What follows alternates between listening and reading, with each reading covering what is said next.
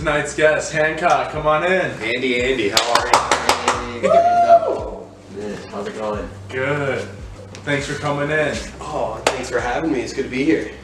Yeah, so Electric Forest, 10 year reunion. What do you think about that? Oh, it's crazy. It's crazy. The festival just grown so much recently, and uh, this year actually sold out in less than 25 minutes for general admission. So it's getting to be a really big festival, really good music, really good lineup, and it's gonna be a really good time. Who's your number one you're going for? It's tough because I have like a couple new people that I want to see, um, but probably probably my number one has to be Flume. Uh, they hardly ever tour in the U- in the United States there, and their music has been amazing. I've been listening to them for years, so it'll be really good to finally see them live. And I've already seen Louis, the child at Electric Forest in the previous two years, so but they're still going to be pretty good as well. What are some shows you've been to recently? Uh, actually, speaking speak of the devil, uh, Louis the Child here in Minneapolis. That was a really good show at the Armory. Uh, great venue. Um, they put on a great show. Definitely. What are you looking forward to coming 2020 here Uh, and the, for the festivals, or just in in general. in general? Uh, I really want uh, someone who's a little bit smaller, but kind of on the up and coming Kasbo. Definitely got to check him out. We saw Kasbo a couple years ago at Forest. At Forest, That was a great show at the, at the observatory. Yeah, beautiful, beautiful venue, like in the middle of the forest. Um, light, crazy lights going on, like a blue and pink theme. It doesn't sound good on paper, but it looked amazing in the forest. But it's like those smaller names that you hear at Forest are going to be the ones that you kind of latch onto and end up liking more than you thought you would. They're going to be the ones to watch for sure. Definitely. Who's going to be there this year that's not EDM? Bryce Vine. Bryce Vine. How did Bryce Vine get on that lineup? Is he going to do better than Quinn XCII? Is he going to do better than uh, Lil Dicky? Not hard. Lil Dicky didn't show. I'm still salty.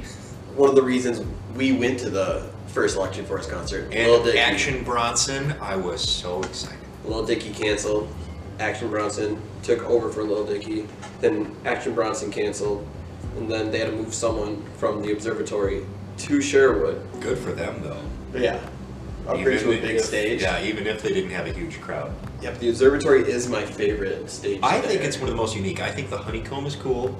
I think uh, there's another one in the woods that's really good. There's a lot of light fixtures going and glowing, and it, it's such an exuberant amount of vibrant colors.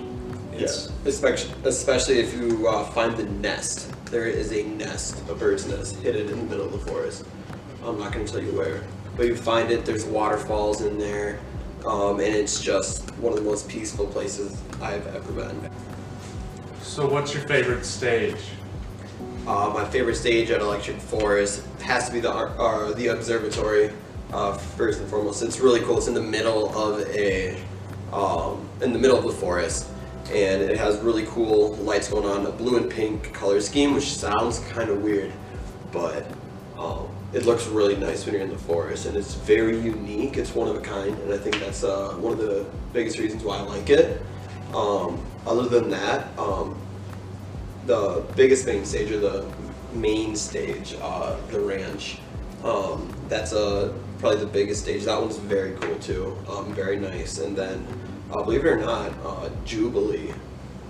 Um, Jubilee was uh, super cool. It's like in a circus tent. Tripolee? No, that was Jubilee. It was yeah. Tripolee was the one right Outside, away. Yeah, Um, stage. Oh, it's yeah, it's uh, really cool. It's one of those things you can't really describe. You just kind of have to be there and, and experience it because it's just so different from like a, a normal um, stadium. So, bes- besides the stages, where's a good place to go relax? Honestly, anywhere you can find in the forest. um, a little secret spot, not too secret. It's not secret at all. It's uh, just a nest in the middle of the forest. but there's this if you if you're in the forest, you find a nest, and uh, it's really peaceful. It has waterfalls in there, um, and just just the whole vibe is really relaxing, especially at night when you have the lights bouncing off the trees in front of you or above you, or both. Um, that one's a really cool spot to find, and then um, another spot. There's a hammock zone. Uh, Brandon knows all about the hammock. Oh, I know all about the hammock zone. Bring a hammock or a chill bean. Chill beans, bring them, pop them, inflate them anywhere. That's very true. They're comfy. They, they just seem like the nicest thing if you've been walking around for seven hours straight in super hot weather and you just want to you know sit on something comfy. Those are way to go. Definitely a big way to go. So it sounds like you got a lot of stories. What's one of the best? Oh well, I have a good, I have a hilarious story with Brandon. Uh, I had to rescue him from a cougar. Yeah, that's right. I was waiting outside of the bathrooms, and uh, this woman came over, and she just started grabbing my arm and kind of caressing my. Sorry, uh, she's kind of like Just caressing like my arm. It was a little more weird. She's, wow. There's a lot of uh, homosexual people here, huh? I bet you're not like one of them. And then this dude comes up and, for whatever reason, pretended to be gay and Wasn't even pretending terrified her. I just wasn't even pretending to be gay. I just, You're like, you know, you get in the movie Hey, like you're, you're my, not even that. you're It my was- bro. Yeah, it's like, Like I appreciate you. I just like put my arm around you. yeah, I think that's what got gave her that vibe. Yeah. And she just like had the like oh, this wide eyes. She She looked like she had been stabbed in the back. Hello, She Caesar. like all the breath out of her. She was just staring and she just kind of walked away. She was not having it. No, she was not. But I managed to escape those claws. Speaking of claws, how would you say is the best way that you can get white claws into the festival grounds from your campground? See White Claw? Uh, it's gonna be very difficult. Is there something else that people should bring instead? Uh, yeah, if you bring a, a bottle of alcohol. So we have this thing. It's called titty liquor. It's where you hide the liquor in your titties. Appropriate. Or we have uh, dick liquor, where you hide the, the bottle like on your dick. And so I obviously don't really have titties, so I was doing the dick liquor uh, form of this uh, strategy. And um, I had the. I'm just gonna throw out a tip. If you plan on sneaking anything in, make sure it's secure. Otherwise, you might have an incident like I did. Your dick Um, fall I- halfway out your shorts? So I had the bottle like kind of stuck in my waistband, and I had like compression shorts on. So I'm just like, hopefully it'll just hold it a little bit more. Um, but it fell. I I didn't like have the whole bottle like um. It was just like, I don't know. It was hard to describe. But so I had it there, and um, right as I walked through the metal detector, um, the bottle falls out. But I like bend over quick. I catch it with my elbow, and I'm like walking up to the thing to scan, your wristband, just like kind of waddling with my thing like that. I try and like shove it up and like move my body up a little bit, and I'm like I'm like scanning the thing because it's on your right arm, and I was holding it with my right arm, so I just look ridiculous.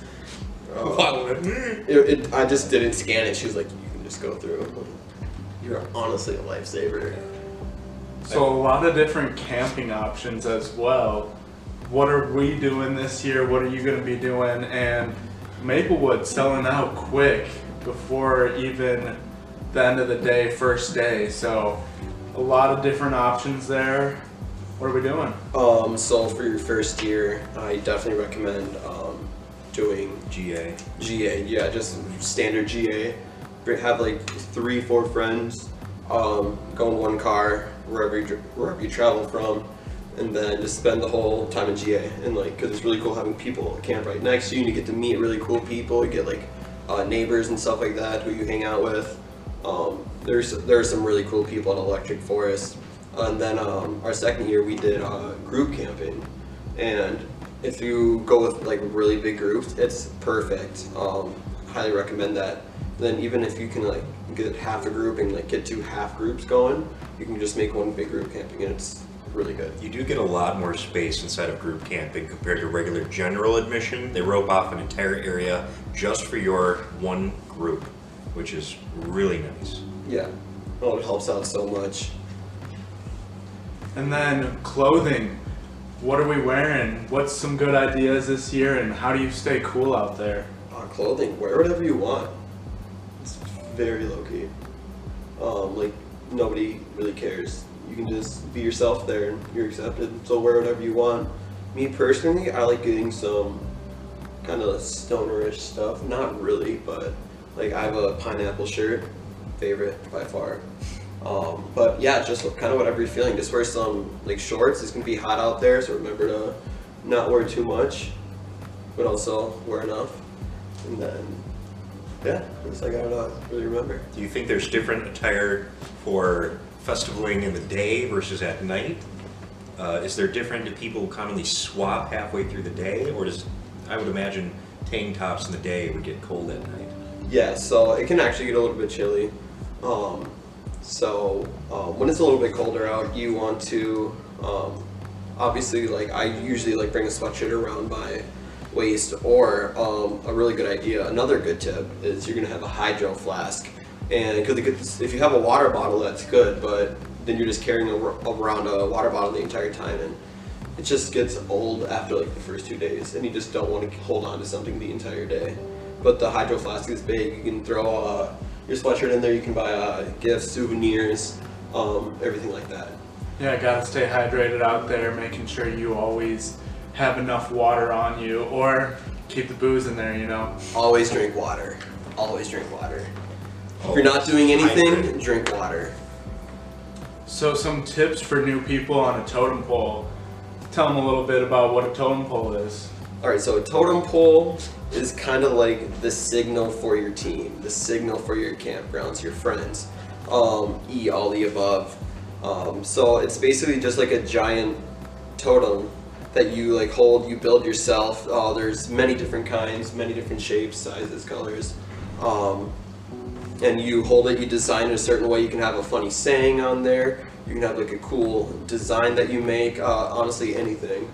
Uh, you see some really funny ones out there, some real creative ones, and ones where you just look at and you're, you it's caught off guard. What are some of the best? Um, well, if you're going funny, uh, there's this one that says "I eat day four ass," and if you uh, if you've never been to Electric Forest on day four, you will understand. It's, Day four ass is a completely different breed of ass. it's you do yeah. A- I'll let you experience that one on your own. Um, another one uh, we have. Not eating ass.